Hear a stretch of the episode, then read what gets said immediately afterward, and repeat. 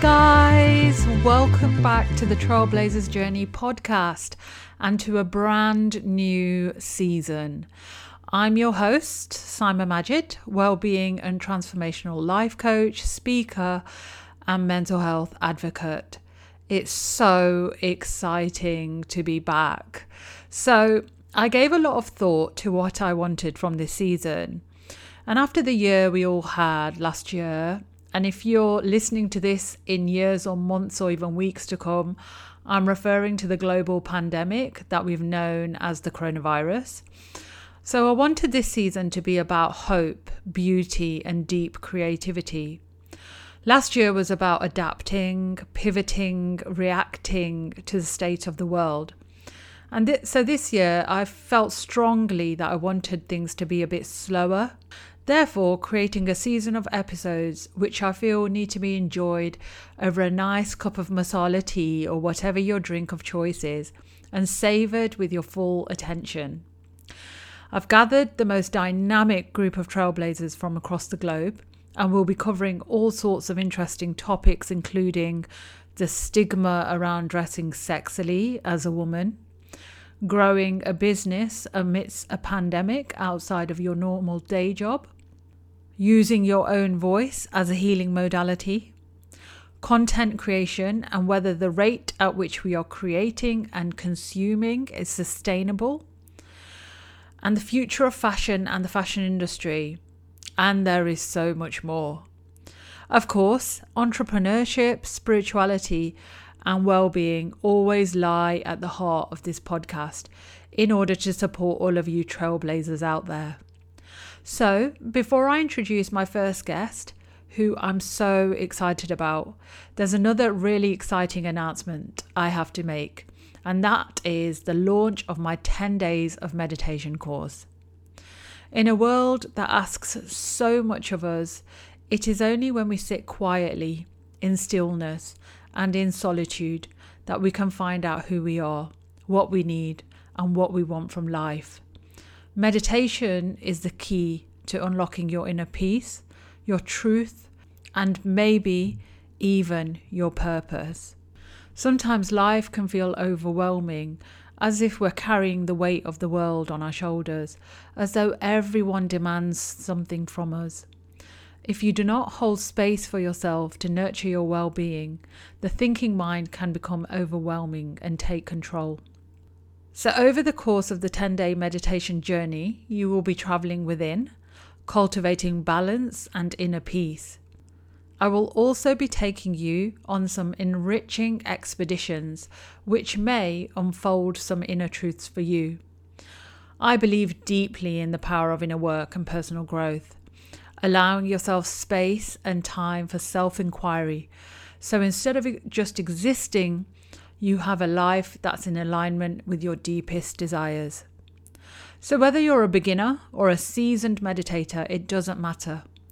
If you meditate for just 10 days, you will feel the benefits in your life. So, you can access the course by going to www.simonmajid.uk. And to celebrate the launch, there's a cheeky introductory price for the month of March. So, go and get yourself signed up. And of course, if you'd like some more tailored one to one support with your goals or to work through your life challenges, then reach out to me at info at simonmajid.uk. Now, let me introduce my first guest. So, this is a woman I've admired for over 10 years. A woman who has built an empire doing what she loves a woman who has really honed her craft and not taken any shortcuts while doing so. The woman I am referring to is professional, world class, world renowned belly dancer and dance teacher and founder of online world dance platform Raqs Online. It is Sadie Marquardt. Here's some of the juicy topics we're going to cover body confidence and self love honing your skill over years and years in order to become an expert and a voice, quashing the starving artist mindset, and failure and how to move forward from it. For someone who I see as a master in their art I felt absolutely no ego from Sadie.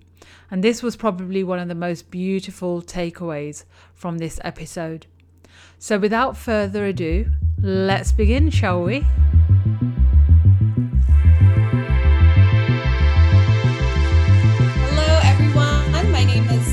Marquardt. I am a professional dancer and instructor. I have been teaching and performing the incredible, beautiful art of Raqs Sharqi, also known as belly dancing in English.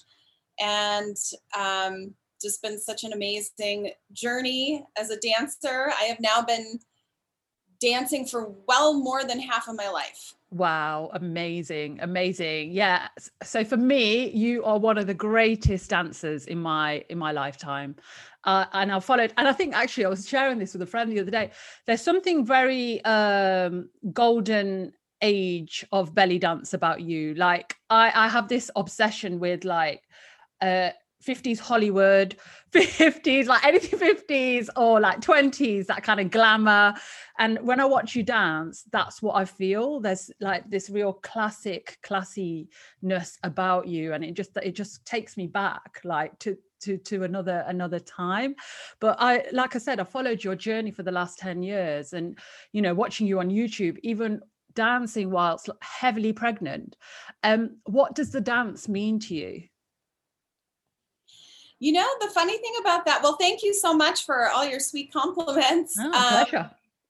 You know, people ask me that a lot. What does dancing mean to me? And I have to be honest by saying that I'm still discovering that actually. Right. Um, as I've been practicing it now for 25 years, specifically Raqs Sharqi, um, I'm discovering what it means to me or what it does for me all the time still uh, new revealings of uh, what dance has offered me and continues to offer me but i think at the deepest level it's it's like kind of when we think of our journey through life you know how do we want to color how do we want to add atmosphere it's like yes. how we decorate our home you know what i yes, mean like I very that. few people are just going to have a live with a box with walls we're going to decorate yes. a home and so for me, dance is how I've decorated my life. It's just really Ooh, how I love that.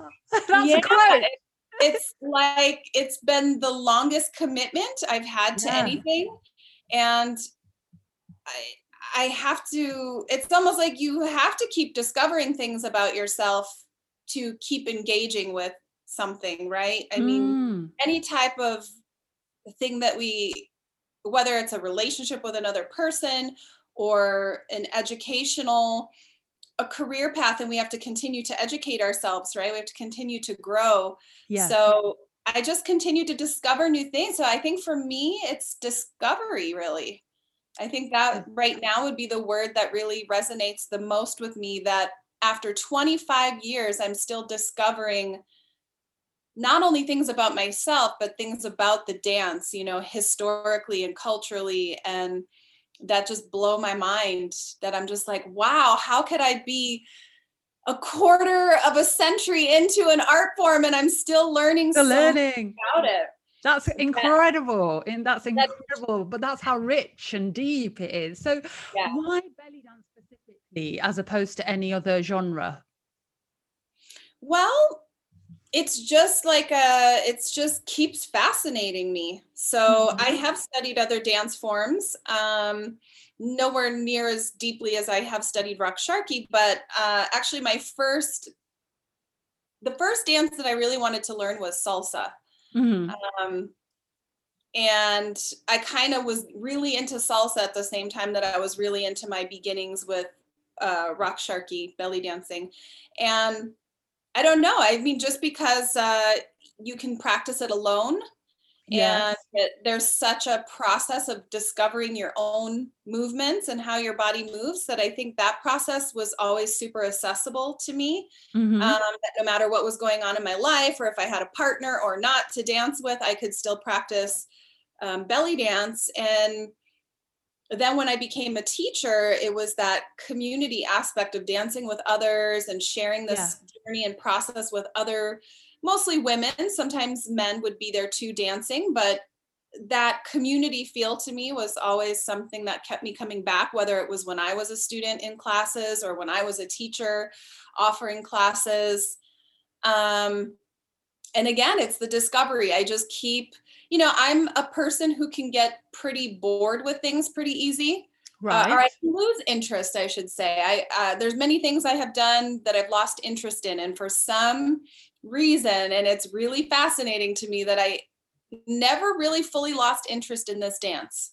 That's amazing. Mhm. 25 years.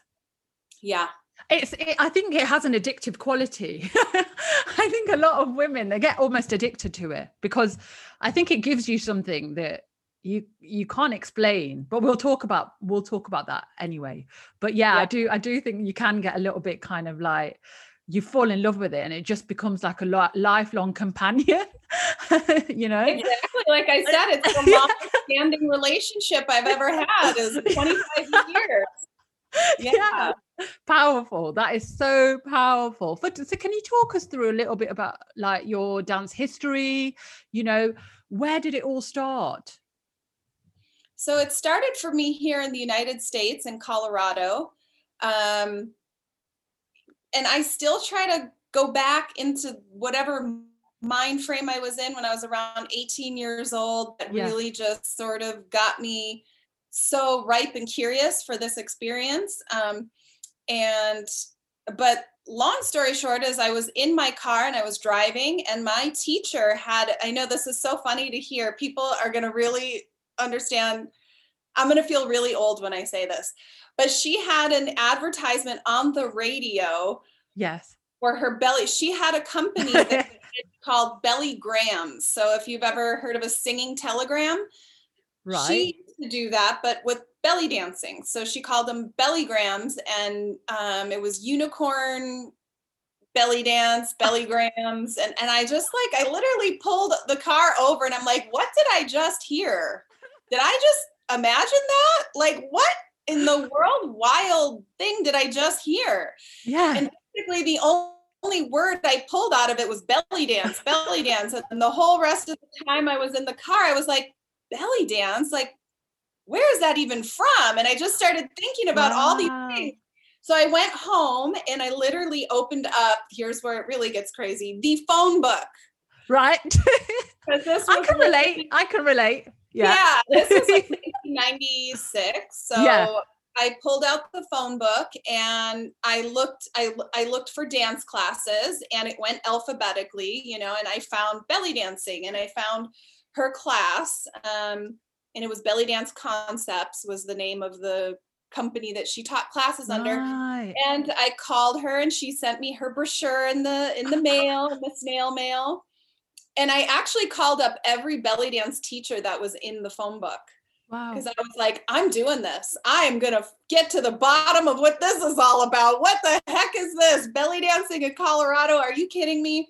And I did. I started taking classes with pretty much every local teacher at that time and right um it- yeah when i went into my first teacher her name was joy nan um and i just talked to her the other day i said hello to her uh i went it was in her home in her basement and i walked down the stairs and she had her whole basement set up with the costumes and posters of you know Wow. as you mentioned the Yeah. golden era dancers from egyptian cinema as well as some of the really Oh, famous lovely. dancers like Beata and Horacio and Suhaila Salimpour and Ah. and you know dancers that in the 80s and 90s were really famous as well. Yes. And she just had coin belts everywhere and the music was going and there was mirrors and colors and it just was like this magical world that I was like yeah i can this imagine is i what I've been looking for my whole life. I've been looking for something like this. I found it. Wow. See, I can I can visualize it in my own mind. I can visualize it, and I can imagine, like, as an 18 year old going into that, going, "Wow, this is absolutely amazing." Um, so, um, tell me about Colorado. So, did you say Dem? Where, where is it? Colorado. That you're from. Denver, yeah. Denver. Um, so how did belly dance arrive? So how did because I think in America it's ha- it's been there quite a long time. I think America's had a longer history with belly dance maybe than the UK has. surprisingly there colorado had a lot of classes and still does so we have a lot of uh, Right. People here in colorado that we have a strong community So what would um, these people have gone to Egypt or how would they have like got into it? Like your teachers? Well, okay, so to go back to your original question, that yes, belly dancing has been here in the United States since the 1800s, actually. And many right. people know of the Chicago World Fair, which I think was 1893. Um, that was kind of our first big um, publication of it or presentation of it, but it was mm. actually here before that. Right. I don't off the top of my head, I don't know all the details. One of my dance colleagues and friends did her whole thesis around that, and I wow. think she had found some writings and indications of belly dancing here. And I, I don't want to say this wrong, but it was like the mid 1800s. So it's been okay. here for a while. Wow. Yeah. Um, and definitely we had a huge boom of it here in the 50s on the East Coast and the West Coast. Um, and that's where we had some changing of styles, especially on the West Coast. But the East Coast was definitely like a hub for dancers coming from the Mediterranean and the Middle East and North Africa. Right. And, you know, there's a whole history of nightclubs, you know, for Greek and Armenian and Turkish and Egyptian wow. and Syrian and Lebanese and Moroccan and um, you know so there's a pretty fascinating history around that and this kind of influx of teachers coming over and teaching yeah. and musicians and then as well as dancers going over to source and then coming back so a lot of cool stories that you can dive mm. into around that um, so yes my personal journey with my teachers um, there was a nightclub here called Khyber Pass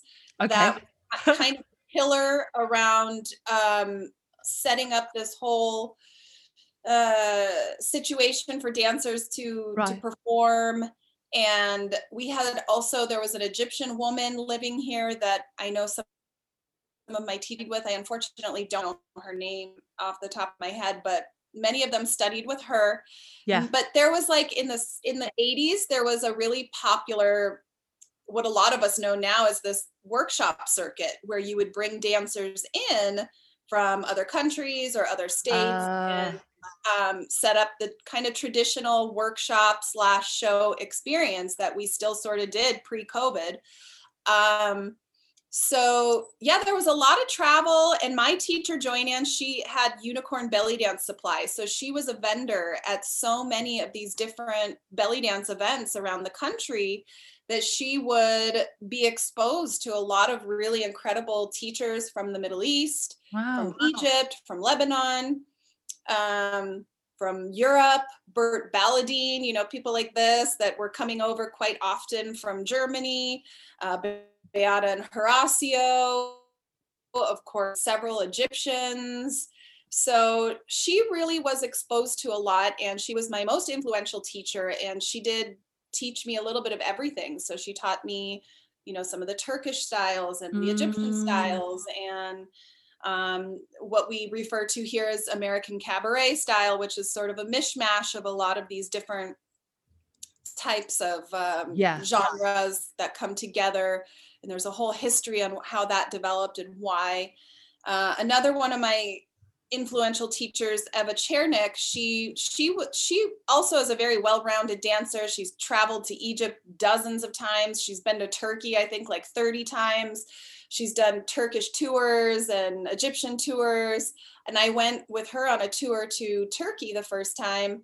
And I also studied with her. So I feel very fortunate that I had a lot of great influential teachers who were very connected to the source of the dancing. So, how long did it take you to get from student to kind of, you, you know, to like get to big stages?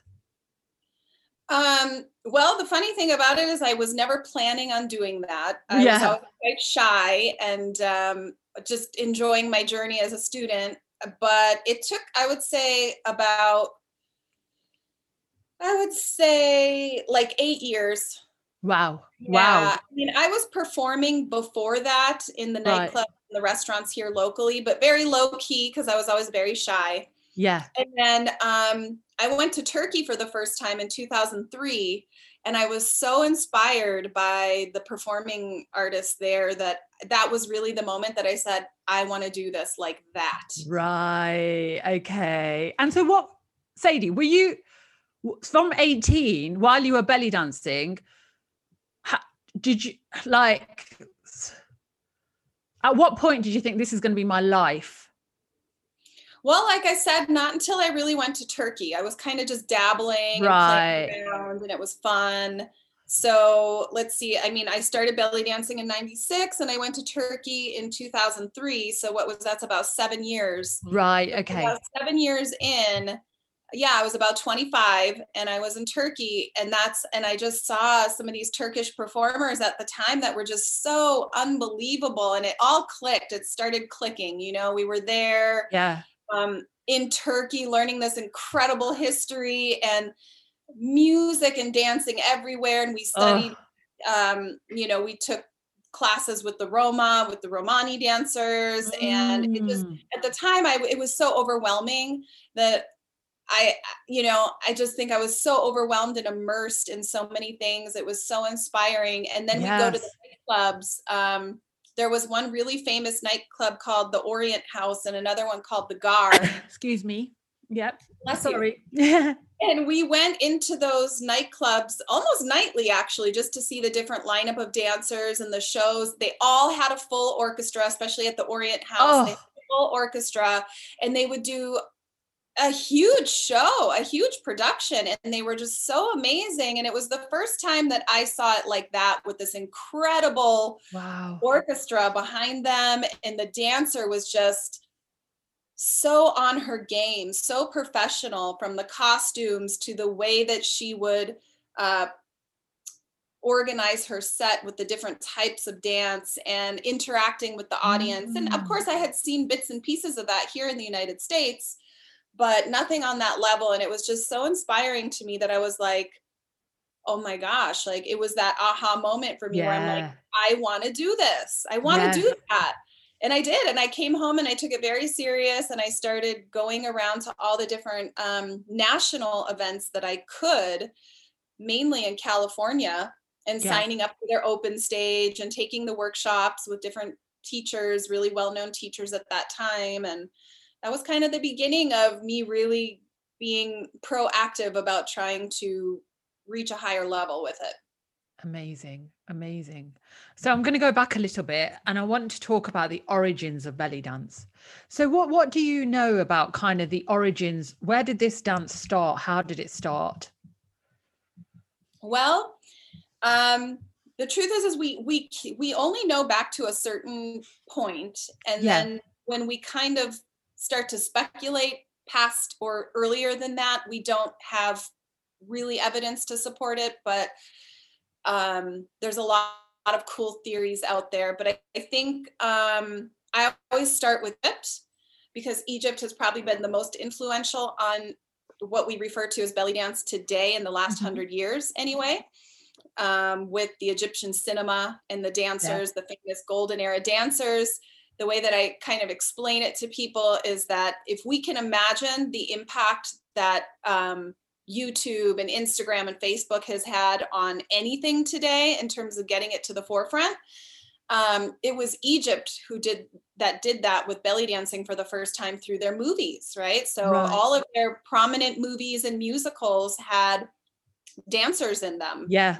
And um, that was the first moment that I think it went really global because when people would see those movies, it was like, wow, what is that woman doing? That is yes. so incredible. I've never seen anything like that.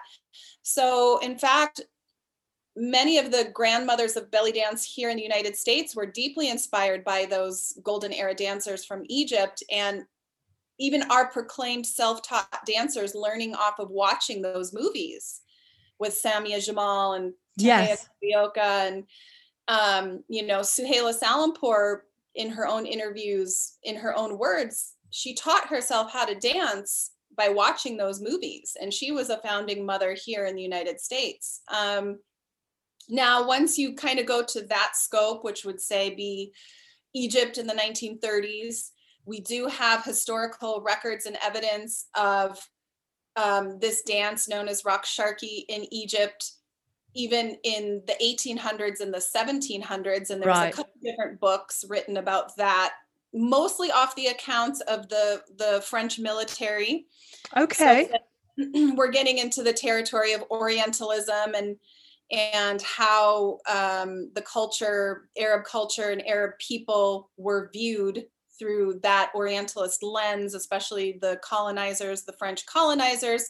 So it is problematic to look only at sources like these books written by French people when they went into places like Egypt but honestly it's one of the only historical records we have and so there's a couple really great books written where the author did a pretty good job of trying to dissect out all of that and just give the factual accounts of what was happening in Egypt with this dance that we refer to as Right. belly dance through the Gawazi, through the Awalim. Um, super fascinating stuff. Now, then you can start to get into Persia and the Ottoman Empire and dancing. And, you know, if you go to Turkey, I, I have a little bit of experience with the Turkish history because um, my teacher and traveling there as well. But it seems like a pretty strong crossover in a lot of ways of what was referred to as the Awalim in um, Egypt with what were known as the Shengis in Turkey in the Right. Ottoman Empire um that seems like a very similar scenario and i haven't done enough research on my own to to say that that's definitely were the same people but it seems like a very similar scenario um almost identical scenario just obviously different you know A- awalim and shengis different um language applied to describe that scenario of dancing performative dancing Is that is that so? That's when it became more performative.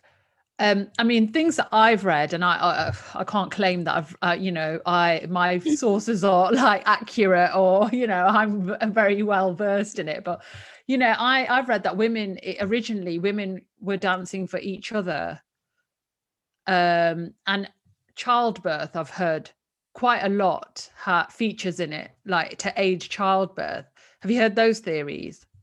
I've heard those as well. Um, the childbirth one, I remember um, looking into that a little bit and not really finding anything coming up that was factual around that. Um, and and again, my friend um, who she studied that for part of her thesis, and she said she came up with dead ends. So it's mostly like anecdotal storytelling Right. not to say that it's not true not to say that it because i have my own personal birth story to where uh, my doctor literally said to me he didn't know that i was a dancer or a belly Yeah. dancer he literally said to me i wish all of my mothers coming in to give birth had the kind of awareness that you have this is amazing and then after the fact i told him i was a dancer but so i mean that's my own personal anecdotal story that my dancing seemed to have some um, impact on helping me be able to be aware and what muscles to push and stuff when i was in labor Oh, right. um, but I haven't been able to find like I have asked Mm. some of my Egyptian and Arabic friends that question like hey is it did you ever learn this growing up that this was good for you to have babies and you know is this a good way to and all of them have just kind of thought that was silly and they're like no I never really heard that but I don't know maybe further back it's true I mean I certainly don't find it to be a far stretch at all to imagine that yeah. this could have been a tool used by women to help their daughters and their granddaughters prepare all kinds of things including childbirth right yes. uh, we just don't have written historical evidence of that uh, there's one book called grandmother's secrets and i think she talked about that a little bit in there. However it's been 20 years since i read the book so yeah. um yeah. So that's again where we're getting back you know and what history is written by men right? History is read by the colon uh, written by the colonizer written by the the Yeah. religious uh, figures written by men. So there's so much missing history.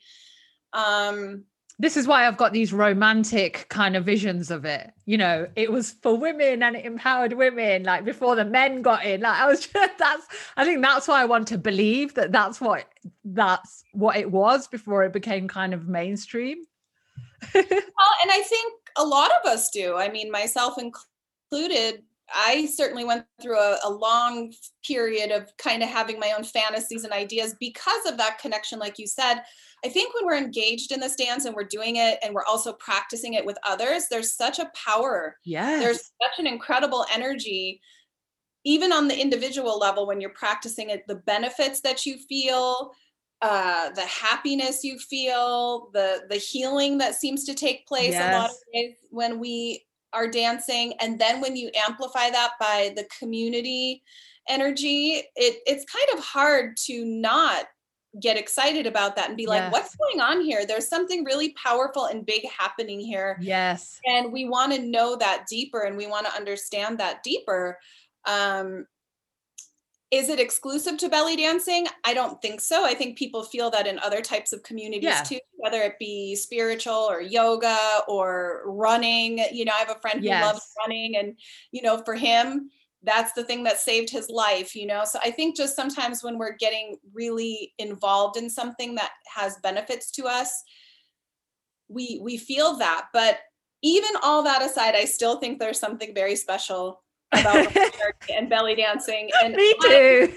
and, and, and you know, of course, I have a lot of fantasies in my head too. But I think I think now I'm getting to a place of maturity in my life and in my dance practice where I also don't want to like make stuff up, and especially being a a foreigner you know i'm not from the culture so i have to be super careful about anything that i would share or say as my opinion I'd rather leave that to people from the culture to fill in those mm. gaps for us about what this dance might historically mean for women. Yeah. Um, because they have that cultural context and that cultural lineage that I don't have. Yeah. Yeah. I completely, I completely get that. So, you know, we're talking about empowerment and a dance which has empowered so many women over the years, but it still scares so many women too. So can you talk a little bit about that? Like, you know, what's your experience been? Yeah, I mean, it's interesting because I see yeah. it shifting and changing almost to the opposite of that now with right. the Instagram culture. And you see this almost, um, I guess what it is, is it's extremes, right? So on one mm. extreme, we see people who we we encounter people who are very threatened by the idea of a woman who would be have the audacity to go on a stage in a two-piece costume yeah. and move around and dance around for what they probably consider to be the male gaze or the mm-hmm. gaze of the public right um, when in fact most dancers that I know, they're not ever going up there to seduce or entice anybody other than to express themselves as an artist of course we do love dancing for other people. We love performing for other people. So you know you can't completely deny that. But it's not like oh i'm coming out here to tantalize and, and you know, because that seems to be the idea right? That yeah. that on that extreme yeah i've seen that you know dancing in the restaurants for years that i did almost a decade I learned very quickly to read the audience and to steer mm. very, very clear of people who felt uncomfortable by my presence. I would just completely ignore them. Okay. And really focus on the people who seem to be excited by my presence yeah. and being there. But that to be said is that I encountered a lot of women who would be immediately threatened by me being in that space and mm. you know it was like i could tell they were getting very uncomfortable like maybe they thought their husband or their boyfriend was going to be looking at me and that made mm. them feel mm. insecure so i would just move away and not to put it all on on the women because sometimes then you would have the man who was just complete idiot and put the dollar bill in his mouth or something and think that you were an exotic dancer taking your clothes off. And i'm like you know i would ignore that person too because it's like wrong show buddy. I don't know what you think is happening here but that's not it. Um, you know and then here's the interesting thing though. Do you know who always loved my show? Always was just in complete awe of my show and never just pure innocence and pure joy was children. Children. I was, yeah, yeah, I can imagine. I never once had a kid under the age of 10. You know, sometimes prepubescent boys would start to get a little bit weird about it. yeah. Getting into that new territory, I guess, of, you know, but always children under the age of 10, whether it was boys or girls, never once was there a weird uh, thought in their mind about I was doing something inappropriate. They just thought it was the coolest thing they were looking at the sparkles in the costume and wow, yeah. how do you do that thing with your belly? And oh my gosh, that's so cool. And look, I yeah. can do it. I always use that as an indication that what I was doing was was good because you know kids never felt threatened by it. They never thought it was awkward. They never thought it was inappropriate. Um, that's our human adult programming that yes. tells those stories. Absolutely. So the children just saw the joy. They just saw yeah. the joy in it. Yeah. That's just really, energetically, really... and now being a mom, I get it. You know, kids just energetically tap into things and um it was fun. It was festive. It was joyful. They picked up on that and they're like, yay, somebody's here to yes. get these. The kids were like, somebody's here to get these boring adults to get the party started. Yay. Absolutely. Well, I heard, I heard so, uh, I heard there's a dancer, a Kathak dancer from the UK. He's really big, but he said that dance is an innate part of us, but modern society kind of shakes it out of us.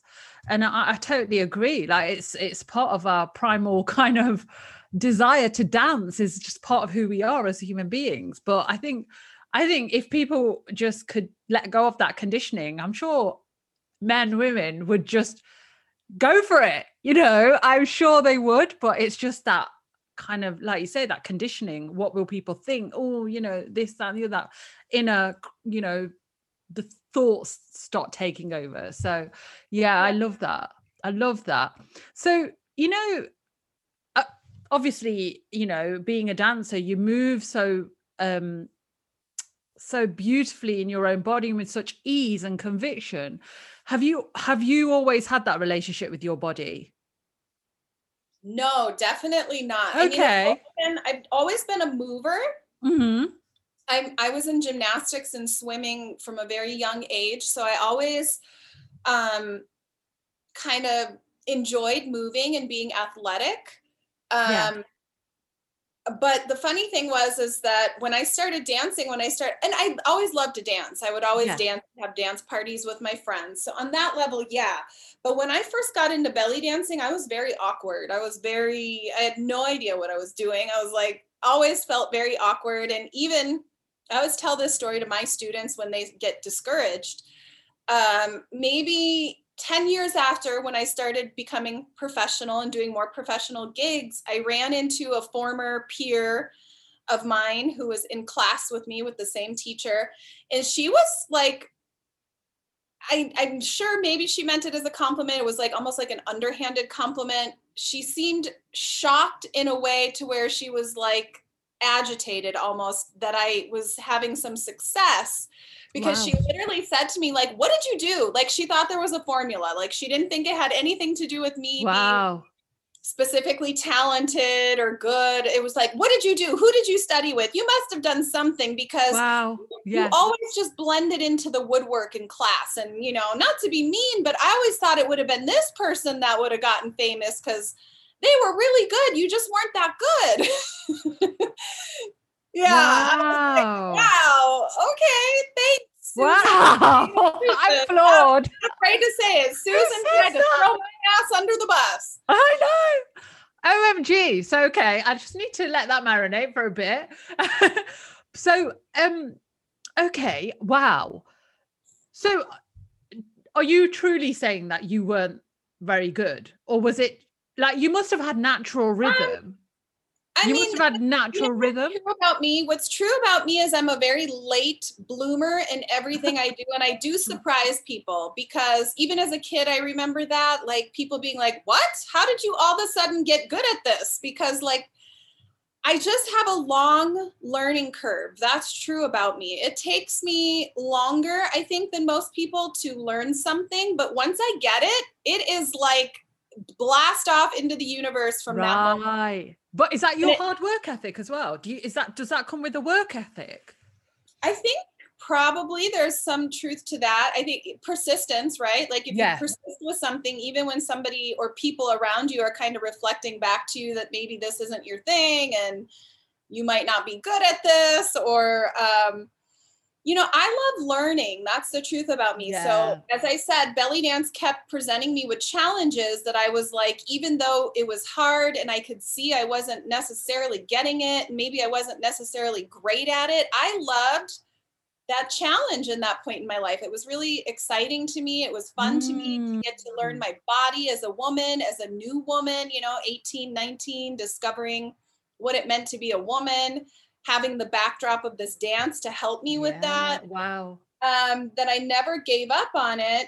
And then all of a sudden things started to click and it was like a quickening, you know, it was literally a quickening. It was like it took me five, six years for things to start to click.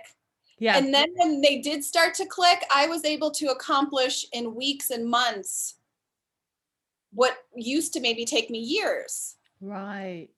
So, what was that turning point between kind of being awkward and feeling really good and sexy in your own body? Like, what happened? I think just little bits of success, right? Like taking a move that I was really struggling with and all of a sudden it clicked. And it does do that. I tell my students that all the I'm like, I promise you, there's going to come a point where it's just going to click and you're going to be in shock about it. You're going to be like, mm. oh my God, I just did it. And I think you start to collect enough of those, you start to collect enough of those like little successes where it, it gives you that motivation to keep going. And then you start to put them together in a little dance or a little combination and it just gives you a ton of confidence to where you want to keep doing it and you want to keep learning more and you see it on your body and you recognize how cool it is you know it's kind of like yeah. not everybody can do that right just like not everybody can do rocket science and not everybody can speak five languages not everybody can dance and not everybody can belly dance you know yeah. it was like yeah i'm doing this thing cool and it makes me different and it makes me unique and i like that it's beautiful. It's so beautiful. But the thing is, I think with you, Sadie, there's like, like when I watch you dance, it's, I don't know how to uh, articulate this, but there's something really, it's super, super feminine, of course, but there's something matriarchal about it too, like with you. Like there's something about your energy there's just something so mature about the way you dance. I don't know if that even makes sense. Like, well, I, yeah, I, that, like there's wisdom in your dancing. Yeah, I feel like there's wisdom there. Yeah, I've heard that before, and that just makes me so happy to hear. Honestly, you know, I can't remember if it was was it Martha Graham or somebody, you know, some famous dancer once said, you know, if I could say it with my words, I wouldn't have to dance it and it's so true because yeah. I, feel like i'm not the best communicator always with my words i'm getting better as i get older but here's the truth about me and i don't mean that i'm going to do this but this is honest to gosh truth for me I could get up in front of an audience of a million people and stand there naked before I could get up in an audience in front of a million people and speak. I have always had like a major fear of public speaking. And I have not felt the same about my dancing. I mean, I, I, I, did go through a shy period and I do always get nervous when I dance. But for me, there is some confidence that I just have around moving my body in front mm. of a group of mm. people versus um, speaking. Wow. So, you know, I, I don't know what that is, but I do feel like I can communicate better that way yeah i feel like it's it's it's like musicians isn't it? It's like someone um it's it's almost like an outlet for how you feel and how you think and it co- comes through the dance it comes through the music. And uh, yeah I, feel that when i see you dance i feel your soul soul is very much present because sometimes there is a difference with dancers. I think sometimes you can be i've always said this you can be technically amazing but it's that when you evoke emotion in someone i think that's what makes a great dancer is when you make someone feel something. And i think like that's what i like when i watch you i feel something and that's what i love. And i i remember i was having um, one-to-one classes with uh, a teacher when i was still in london. And she said that you you you can do it but there's something blocked in you. Like there's something emotionally blocked in you. And i wasn't giving I, I, I felt like I wasn't giving all of me to the dance. And it's actually when I started doing a lot more inner work on myself and I started working through and healing that I started becoming freer in my body. And I and and and and so and that's I guess what I see in you is that freedom, that full freedom.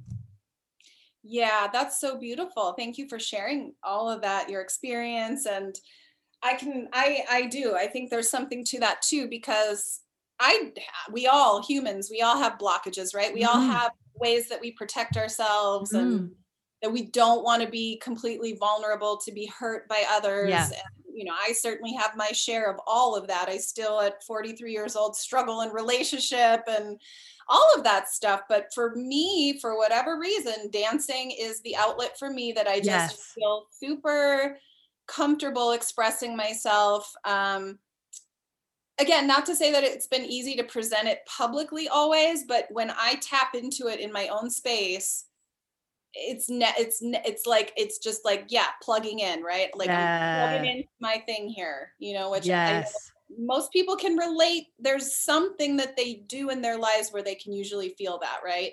Yes. Um, and for me, it's dance, definitely. Beautiful. Um, so, you know, for people who maybe don't have a very kind of healthy or easy relationship with their body, how how do we regain that sovereignty kind of over our over our own body and therefore our beauty, you know? Mm-hmm.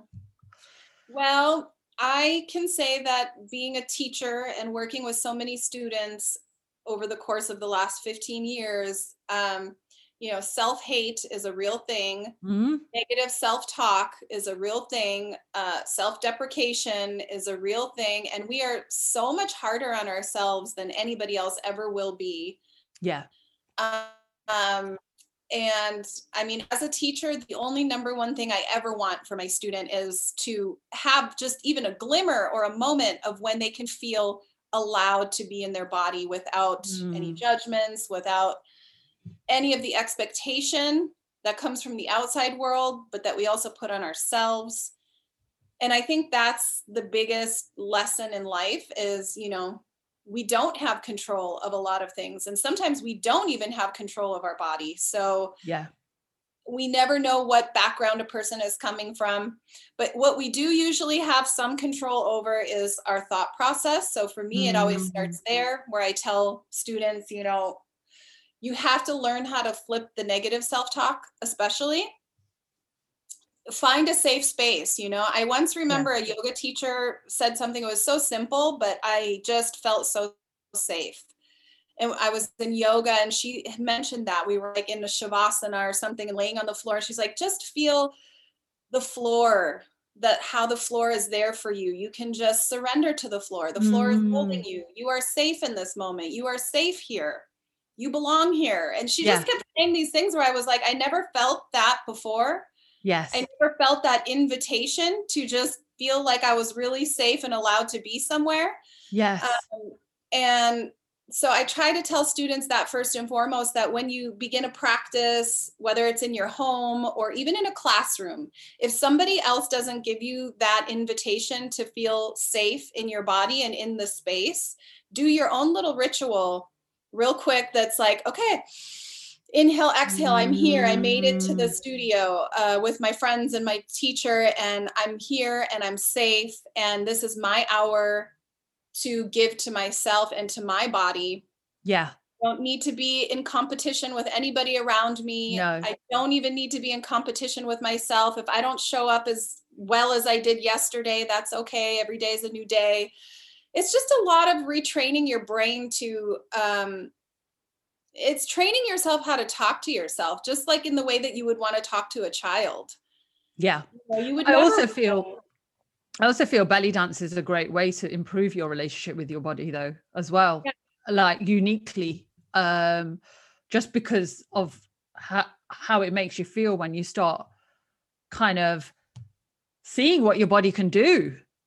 Yeah. You know, because you surprise yourself. You're like, wow, you know, I didn't know my bo- own body was even capable of doing that. And i think that's what you i think when you see you must see it with students like when students start progressing they they start you know blossoming and they start um, becoming more confident because of of that you know? Exactly. Yeah. and that's it. It's like sticking with it long enough to get collect those little successes over yeah. and over that continues to build your confidence because honestly facing yourself in the mirror i used to ha- i had a student once who told me she started to do private classes with me and she came to me and she said i want you to teach me how to look at myself in the mirror she's wow. like i can't even look at myself in the mirror she's like i can't make eye contact with myself so it's really hard for me to come to class and let alone look at my stomach but she's like i definitely can't look at my eyes. I'm just so ashamed of myself in oh. every way. And it just was it just broke my heart sad yeah. it was so sad but you know what? The the beautiful thing about it was we worked with it and we worked with her and it just started with for her i think having me there and reflecting back to her how beautiful I thought she was. Yes. And how amazing and proud of her I was that she was even taking these steps to do that. Because most people I can't say most, but a lot of people might have that same thought and that same feeling, and they'll never be brave enough to say, I want to change that and I want to love yes. myself. So it was that first step that she took to say that I see the way that you're able to look at yourself in the mirror, and I want to be able to do that. Yes. So that was where we started. It was really with like this kind of psychological retraining of our our thought process. So what it comes down to then is I think we all know how we could talk to ourselves better, but it's just like training your body athletically. As soon as the negative thought comes in, you just shut mm. it down. Just yeah. like a meditation. You don't try to judge it and say, I'm just having this horrible. just let it go. Okay, yeah. I know I'm really used to letting these negative thoughts dominate my brain, and I'm just going to let it go and I'm going to replace it with a nice thought. Okay, the last thought just told me I'm hideous and I'm my stomach looks like crap and okay, what's the next thought going to be? I'm here. I yeah. showed up for myself. What an incredible thing. I'm always giving to others. I'm always worried about others. For this moment, I'm going to give to myself and I'm going to worry about myself. And then you can start to build that up with um, you know, pick the things about yourself that you do like. What maybe it's your hair, maybe it's your eyelashes, mm. you know, maybe it's mm um, this, that. And then we can start to play around with tweaking things like a photo shoot, right? Like a photo shoot. I go and I do photo shoots and I'll take a thousand photos. And out of a thousand photos, I'm lucky if 20 of them I like. And then out of those 20, there's literally going to be two or three that are stellar. That right. absolute truth, right? So I thank you. You're normal, Sadie. You're like everyone else. yeah. and so the same thing I don't I don't love looking at every single part of myself all the time.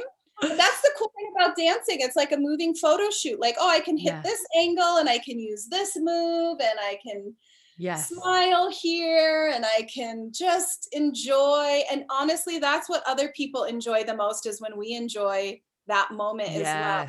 They're Absolutely. much less looking at the shape of your stomach or how short or long your legs are or this or th- they're more looking at your overall presence and your joy. Yes and the joy. and so when yes. we can tap into that um you know again think about kids think about animals. Um you know i look at my own son and the people that he gravitates towards.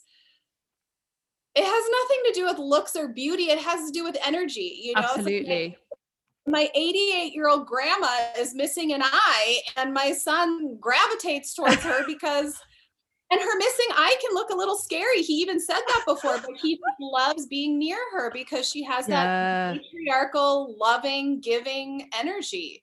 Yeah um, and i feel the same way about her but i think people need to recognize that yeah we're attracted to beauty but um, we're also really drawn and attracted to energy. 100% absolutely. And actually that's something that i was going to ask you is that you know when when you dance uh, when i dance i feel like it gives me a connection to my kind of higher self. And I, have always like found it quite difficult to explain to others but how can you relate to that? Is it a spiritual kind of experience for you? Absolutely yeah, yeah. i mean you know I, I consider myself for sure a spiritual person and you know open to the mysteries of life and not at all yeah. acting like i have any clue what any of that could be or means you know as i experience that through my five senses and my bodysuit you know yeah. Um, but even if we bring it back to science and what they call the um the zone right mm-hmm. when um when athletes get into what they call the zone yeah. well this is a scientifically proven phenomenon now that uh, higher states of altered consciousness through through high intensity um, athletic performance as well as dance as well as the arts it has an impact on our flow state that's called a flow state um, mm. and how we experience time and reality and and all that stuff so when you talk to like athletes after they get in or out of the zone or artists after they get in or out of the zone writers after they get in or out of the zone um, they all have similar things to report back is like you're just it's like it's like divine chant like for writers a lot of times they'll say like i don't even feel like i'm writing yes not even me writing yeah I have literally experienced moments where I like got off the stage and I and I prayed to these belly dance. I'm like, I don't know what belly dance goddess just came through me, but thank you and please do it again. Really? What what, what do you mean? Can you talk about that in a bit more detail? It's just I can't even believe myself, you know, like I got off the stage and I and it wasn't that I was like, "Oh, I was the best. I was so amazing." It wasn't that kind of a feeling. It was like I got off and I was like, what just happened? Like I was in another place. I was in another wow. zone. I was so tapped in. I was so dialed in. I was so in tune with myself and the life and the music. And it felt like I had this access to some other place where I take information or something and I was able to do stuff that I'm not always able to do. Wow. I don't know what that is. I don't know what that is either, but I just know I've experienced it and I've learned to trust it a little bit more now. And I've learned to almost find ways to manipulate it as well, like that whole mm. tapping into the zone, tapping into the flow state. I can't make it happen on command, but it happens a lot more now that I trust that process and I know it's available to me. Amazing, amazing. I've been speaking to, I've got another guest on the podcast who's who's a coach and we talk about this channeling and yeah and and actually um when something comes through you rather than you know from you it just it comes through you. I think that's so powerful. I need to experience this because i feel like everyone else is experiencing it around me and i'm like what are you talking about? Because i've not felt it that intensely like i've not never had an experience that intensely. Um but i think what's fascinating is that people do this and they use uh, external sources to access that higher dimension and you can do it from actual creativity and arts and various other things which is so beautiful yeah no really yeah. and for me it's also coupled with other things that i'm really um enjoy and help me get there is like you said for me it can be poetry one of my favorite mm-hmm. poets is mm. Rumi and actually my son is named after him yes and i have a little book here i sit here at night next to my fireplace and Beautiful. i read poems and i just you know just try to allow my mind and my imagination to go and you know that's so cool that we can go back in time through other artists and be like mm. wow they mm. were they were trying to understand the same incredible journey that we're all on yeah. too, you know. Um, but yeah, there's definitely something. Um, I I guess I've stopped trying to explain it or define it and even explain it to others because it is so personal and it is so um, I think every human can do it. I just think it's such a mysterious almost mystical experience i i'm not good at explaining how that happens like i said i'm still fine tuning Mm. how to continue to get there myself on a more regular basis and, and yeah i don't have control over it for sure but there does seem to be that word surrender that comes up a lot from other people as well yes that when you surrender more and you get out of that like i have to get on stage and i have to do this one two three four five six Yeah. seven eight turn this way make sure i smile over there the more that i'm in that frame of mind um the less access i have to that state or that mystical state. More that i can kind of take a deep breath inhale exhale before i go on the stage. And on that exhale i literally let it all go and i say this is where i'm at right now. I have done the best that i could do up to this point. I can't control anything more from here. I can't be better than i am right now. All i can do is go on that stage and Mm. be the best version of me in this present moment and enjoy that actually instead Love of that. beating myself up on stage because I wish I was better. Yeah, I love that. I love that. It's almost like you're no longer in the head, you're just in the body. You know, Yeah. you're no longer in the mind, in the thinking mind, you're just in the body, you're just tapped in. I love Yeah, that. Yeah, exactly. You're letting that muscle memory take over. You're letting your intuition guide you. You're letting yourself be in that present moment. It is a meditation. Yeah, absolutely. and it sounds so similar to what so many other again athletes and even writers and all of them Yep. experience that i think we're all kind of tapping into a similar flow right it's just it's a Mm. flow Yeah.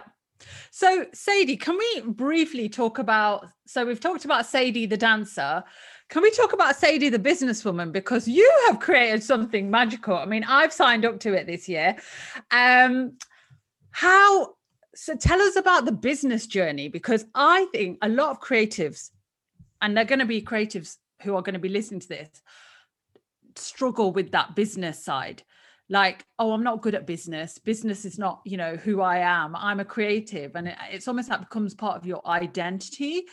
So how have you uh, talk about that. Can you talk about that journey a little bit yeah wow it's been an interesting journey. I think i was i think i feel blessed that from a very early on point i don't know if i'm maybe naturally inclined to wanting to be an entrepreneur. Like I don't work well for others. I mean, I just have always kind of like if I've ever had a job where I have a boss, I've just really been miserable in that experience. yes So I always had jobs where I kind of was my own boss. So Right. I was bartender for a while. Yes, I had a boss, but you know, you're kind of on your own for the shift. You know what I mean? Like Yes. unless you really mess up, nobody's coming to bark down your throat yeah um you know i was a real estate agent so i had my own business doing real estate. So i've always had jobs where i was in control of my hours and my shifts. So i kind of just have that personality to want to be that way.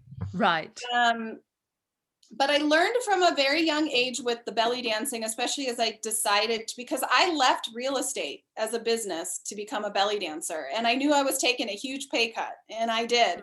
Mm. but I I refuse to buy into the um, starving artist mindset. I always hated that. I have always Yeah. been in artistic circles my whole life Yes. as well. And a lot of artist friends who kind of have really always just I don't know, bought into the whole starving artist thing. And I always, it was always such a turnoff to me. I'm like, Mm. why do we have to like believe in that to be an artist? yes No. why can't Uh, we be both yeah why can't we be both? Why can't we find ways creative ways? And so and that's exactly what i did. So i want i i i wanted to make money doing what i love to do. So i found that i was able to make money through teaching and then performing. I would go around to venues and literally kind of hey you guys should have belly dancer in here. You guys should have belly dancing. And i did that to a lot of places here in colorado and made a lot of opportunities for myself and my students. Wow and um, I kind of learned that from my teacher, Joynan, because, like I said, she had an ad on the radio. So she was very inspiring. She was very Right. proactive about getting her business out there. So um, I don't know. It's kind of come natural to me. So I can't even say that I've struggled with that a lot. But Okay. um, I did go through a period of time where I realized I was dedicating more time to my business side than the creative side. And that started to really get me down. Right. So I noticed I was spending more time behind the computer answering emails and doing all this like behind the scenes stuff than I was actually dancing. And then that started to really kind of like get to me to where I was like, okay, this is not what I wanted from this. I, I wanted No. to be a dancer because I want to dance, not because I want to be behind the screen. Um, so it has taken a very long time to kind of streamline that process to where I feel like I'm dancing more and being more creative than I am. But there's still a lot that goes into it. And I think just at the end of the day, it comes always back, back to gratitude for me that I'm like, well, I'm running my own business, you know, and um, the truth is, I'd probably work less hours and I might even get paid the same or maybe even better if I worked a job somewhere else for somebody else. I don't know, but I just I just love the freedom and the flexibility I have. So Yeah. for me that's the trade-off. Um my son has never had to go to daycare.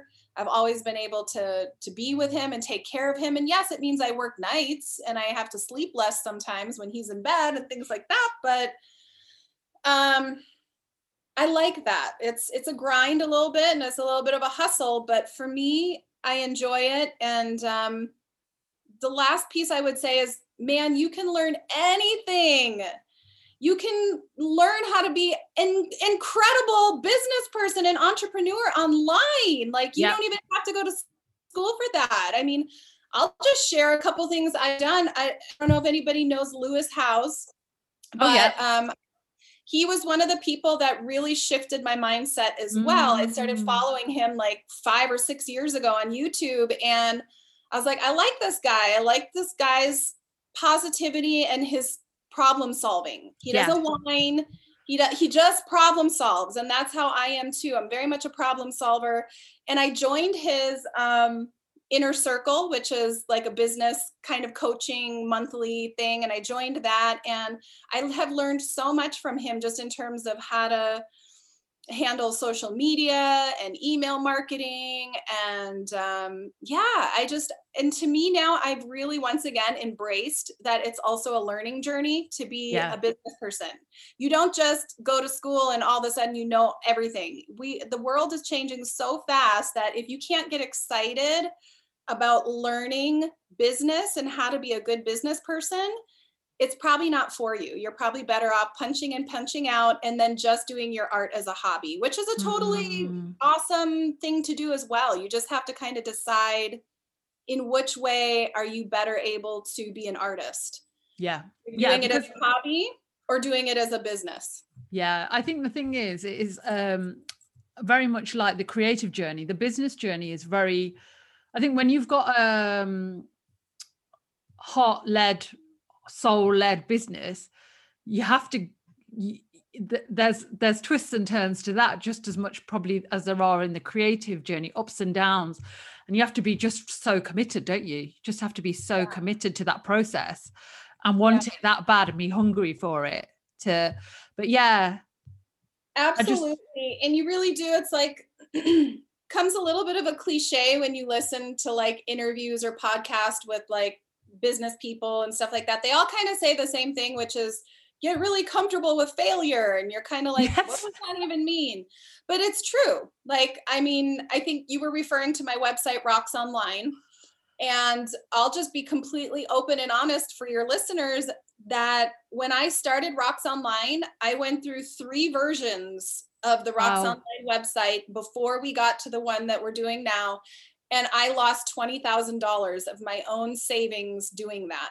I hired two web developers who built me basically a bunk website to the tune of $20,000 that I had to scrap and completely oh start over. I could have sued them.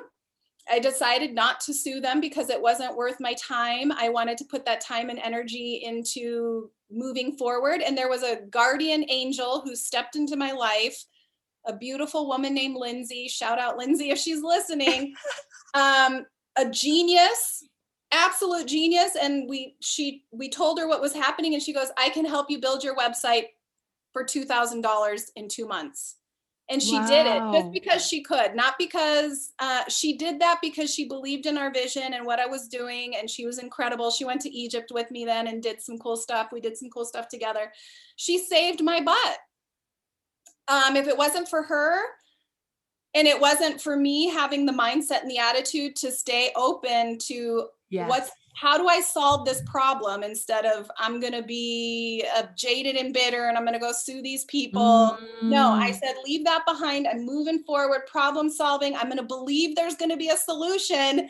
And this angel literally showed up and did in two months for a tenth of what it took those people to do two years and $20,000. Oh, wow. Oh, yeah. two years two years they built that site $20000 was the cost and at the end of it they literally like were like i'm sorry we can't do what you're asking us to do um, we have nothing so wow but yeah. you know what that's so powerful your story is so powerful um, with regards to failure and just the fact that you invested you know that, that that was your hopes and your dreams you know? Yeah. and you invested all that and then you didn't give up. You didn't give up. You didn't say oh. right that's it. I can't do this anymore. You got back up again and you carried on and i think that's the bit that people don't see you know like behind the scenes. Like people don't see that part of what it takes to make your dreams a reality. I mean the rewards are ridiculously high but there's a lot of uh there's a lot of uh, graft and yeah hardships yeah, and to me it is it's it's um so much analogous with dance. Life is a dance yes. and if you just get up and you just move your feet and you just take it one step at a time you're going to learn how to dance. Yes if you just get up and you just take one step in front of the other and you just keep moving you are going to accomplish something. It's impossible not to I absolutely love that. That that's that's the best piece of advice. Best piece of advice. So what would you say to someone who's never belly danced before? I would just say just do it. Like uh, obviously if you've never belly danced before, go look at a video of me or some other belly dancer. If it speaks to you and you're like, "Wow, that's kind of neat. I want to check that out." Um find a class, uh, get online and take a class online. I offer classes online. Um, I mean, obviously, I cannot say enough amazing things about it. I'm 25 years in. My health is is you know knock on wood at the moment for 43 years old i have incredible health and i attribute a lot of that to my dancing um, i just keep being excited by life because of what dancing and belly dancing has taught me um, I just cannot think of a better way. Like we started this conversation of how are you going to decorate your atmosphere in your home because it impacts the quality of your life. I cannot imagine having a better backdrop for life than to be a dancer. So whether that's being a hobbyist, I mean, most people are not going to be professional dancers. Yeah. I started out as a hobbyist for seven, eight years, and I loved it that way. And you know what? If my dance career ended in five years from now, I will still be a hobbyist dancer. Mm. I will mm. still dance every day of my life, whether it's in the kitchen with my son, just goofing around. Um, I will always dance. I just can't say enough incredible things about it. And I'd also say to people like who are getting older, um, a lot of people think that age is a limitation on yes. dancing. And that's so not true. And I would just encourage anybody as your kids grow up and you find yourself with more time than you had before, that's actually the perfect time to start dancing. Um, you know, and, and belly dance is accessible to men and women. It just so happens that more women are um, interested in it than than men. So, as a woman, I don't know that there's too many things out there that would bring you more joy and happiness and acceptance and self love than belly dancing. And then the next thing I would say is grab your partner, your spouse. Maybe you guys raised kids for the last 20 years. You don't even hardly know who you guys are as a couple anymore. Go get into some salsa classes or something. Some oh, I love that. Class. I mean, I just, dancers are the coolest. Dancers are literally the coolest people. If I had to pick just one group of people to hang out with for the rest of my life, it would be dancers. I love that. Yeah. I love that. I'm going to take that a piece of advice. I'm just going to find loads of dancers and hang out with them. Do it because it's so much fun. And you know what? When stuff gets rough and life gets tough, dancers are going to be like, screw it, let's just yeah, let's just dance. Yeah, I in fact that's what I said to a friend uh, of mine a, a, few days ago. I said, let's just dance our way through 2021. Let's just do that. I forget everything exactly. else. But exactly. yeah, no, it's so joyful. So, um, Sadie, how can people find out about you? Of course, we've mentioned Raqs Online, but you can give us more details. Um, how can they join your classes? Yeah, give us more details yeah, the best place to find me right now is my online school, which is Raqs Online, R A Q S Online. Raqs means dance in Arabic. So R A Q S online.com. That's the best place to stay in touch with me. We offer a free week trial. Um, also, for your listeners, if they want to get 50% off their first month, they can use uh, code SHIMMY, all lowercase, S H I M M Y. Okay we currently have like 250 classes up there and the library is growing. And the cool thing about Raqs Online is it's not just belly dance. We are uh, really, our vision is to become one of the biggest online hubs for world dance yes. and fitness.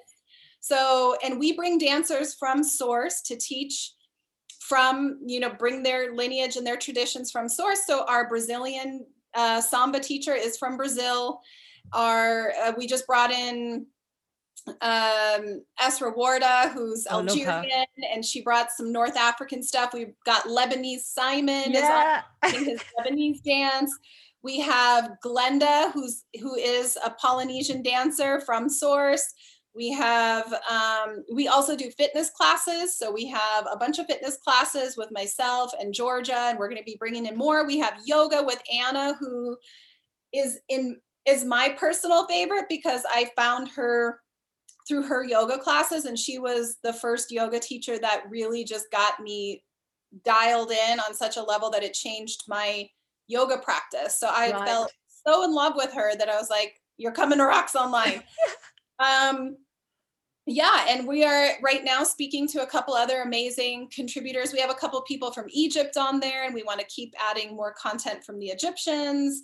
So yeah we're really looking to continue to expand the world dance vocabulary. We just i just love dance and i just think like i said dancers are the coolest it's amazing because I joined it this year and it's so amazing. I love it. In fact, I do share it on my Instagram stories actually, like in the morning. So yeah, yeah, I do. I love it. I love it. So thank you so much, Sadie.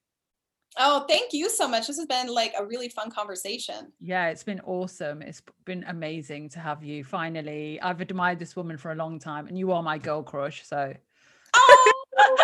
yeah. In fact, one of my friends said to me, How are you going to contain yourself? I said, I'm not. I said, no, there's no plan to contain. Completely indulge in yeah. I said, that's, that's not my ethos. Is my ethos is not to contain myself. So exactly.